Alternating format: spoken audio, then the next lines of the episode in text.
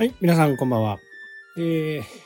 もう12月もね、進んできましたけど、いろいろこう、サイトとかのね、今までやってるこの、ポッドキャストとかもですね、11月までで、去年を振り返ってっていうのがね、自分だけは見れるんですけど、どのぐらいの人が聞いてて、どんな人たちが、どのぐらい聞いてるのとかね、そういったデータが来るのがね、だいたいこの時期なんですね。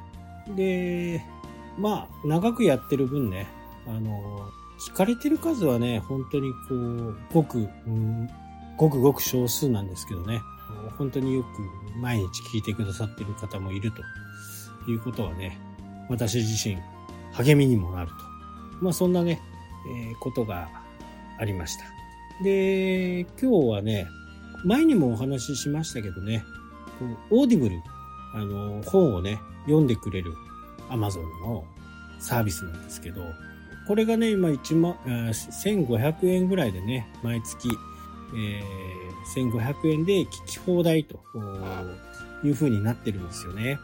で、それのね、2023年最も聞かれたオーディオブックっていうね、ランキングが出てましたんでね、これをちょっとご紹介したいなというふうに思います。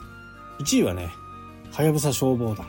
これは多分ドラマ化されてね、最終的にすごい伸びたのかなと。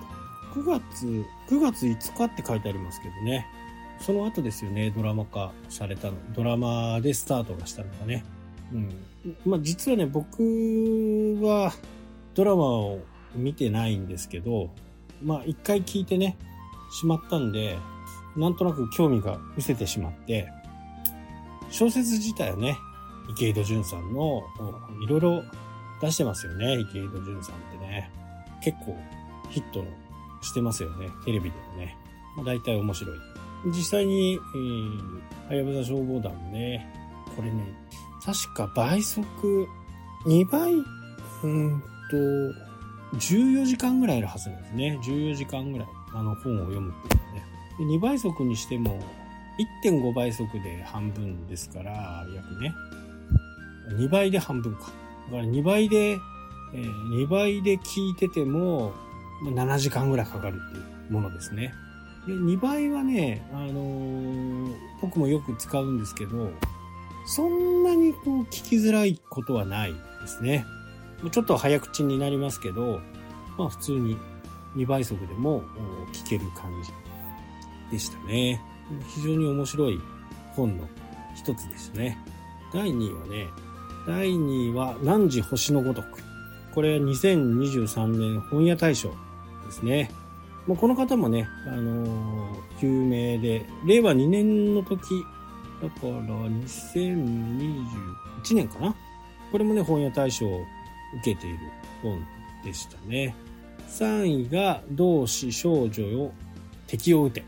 4位は正体。5位はこれ、なんていうの？この辺はね、ちょっと聞いてみたいなですね。性欲。正しい欲っていう感じですね。これはね、ちょっと複数の人たちが出るのかな。ナレーターが6人いるんでね。これも13時間ぐらいのものですね。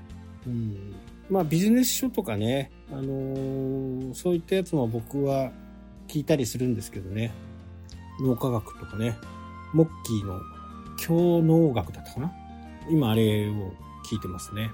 聞いてるというか、読んでるというか、聞いてる感じですかね。やっぱりね、自分の目で見て読むのと、聞いて、理解するのと、またちょっとね、違う感覚がありますね。これは、好きな人、嫌いな人がもしかするとね、いるかもしれないですけど、僕は非常にね、自分に合ってるかなと。だから、池井戸潤さんはね、かなり、聞いてます。半沢直樹とかね。あとは下町ロケット、ヤタガラス、あの辺はね、ドラマの中にドラマというかね、小説の中に自分がこう入っていく感じですね。で、2024年のね、配信予定、ここにね、イーロン・マスク氏のね、ものも入ってきてるので、これはちょっとね、まあどんな感じなのかですかね。まあ彼もね、カリスマという存在だと思うんですけど、スペース X 宇宙にね、興味を持って、まあ、そこに集中的にね、資金を投入して、まあ、このスペース X がやってる人工衛星、これで携帯がね、どんどんこうまた衛星を使った形で、多分ね、スペース X は au 系が使うはずです。なのでちょっと楽しみな本も出るかなというふうにね、思います。まあ、だからね、通勤とか通学とか、ね、まあ30分、40分ある人、車の中で30分、40分あるような人はね、本当におすすめですね。ラジオのように聞いていればね、すぐさま最新の本とかね、まあ最新の本はね、ちょっと出づらいんですよね。やっぱりこう、読む方がいるんでね、その人がナレーションをして、それから本が出るんでね、まあ本が出るというか、オーディオブックに乗っかるということなんで、まあちょっと時間がかかるかもしれないですけどね。非常にね、面白い聞き方かなっていうね、本の見方、そういったものもちょっと変わってくるかなというふうに思います。はい、というわけでね、今日はオーディオブックのね、お話をいたしました。はい、というわけでね、今日はこの辺で終わりになります。それではまた。したっけ。